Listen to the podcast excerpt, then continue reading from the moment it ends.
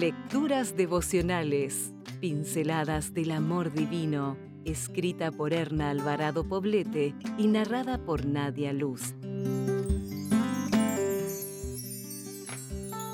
24 de junio.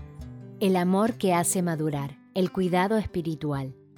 Y Jesús seguía creciendo en sabiduría y estatura, y gozaba del favor de Dios y de los hombres. Lucas 2, 52. El cuidado espiritual es un aspecto que los padres no debiéramos descuidar ni dejar al azar. El amor que hace madurar enseña valores y principios basados en la Biblia. La conciencia moral, que será la que sirva de norma para la conducta del niño en su vida adulta, comienza a desarrollarse en las etapas tempranas. Esto quiere decir que los padres y los adultos encargados de su cuidado deben mostrarles lo que es correcto y lo que no, si nosotros, los adultos significativos de la vida del niño, decimos una cosa, pero el niño ve que hacemos otra, llegará a pensar que valores como la honestidad, la verdad y el honor están condicionados a las circunstancias. En la palabra de Dios, las madres podemos encontrar dirección divina para criar hijos espiritualmente maduros. Temprano en la vida, el niño tiene que ser enseñado a reconocerse como hijo de Dios y a desarrollar gratitud por la vida que su Creador le ha dado.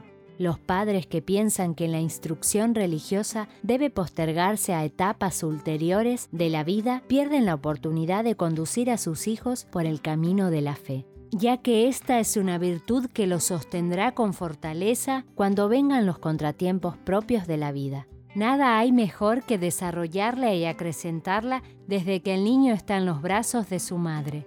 Vive mejor quien tiene a Dios en su corazón que aquel que piensa que no existe.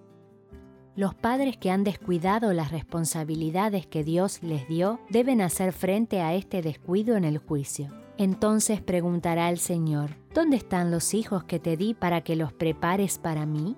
¿Por qué no están a mi diestra?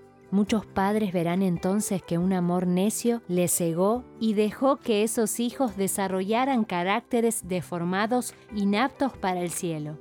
Otros verán que no concedieron a sus hijos tiempo y atención, amor y ternura. Su descuido del deber hizo de sus hijos lo que son. Padres, si pierden su oportunidad, Dios tenga piedad de ustedes. Supongamos que llegarán al cielo y ninguno de sus hijos estuviera allí. ¿Cómo podrían decir a Dios, He aquí Señor y los hijos que tú me diste? Si desea obtener más materiales como este, ingrese a editorialaces.com.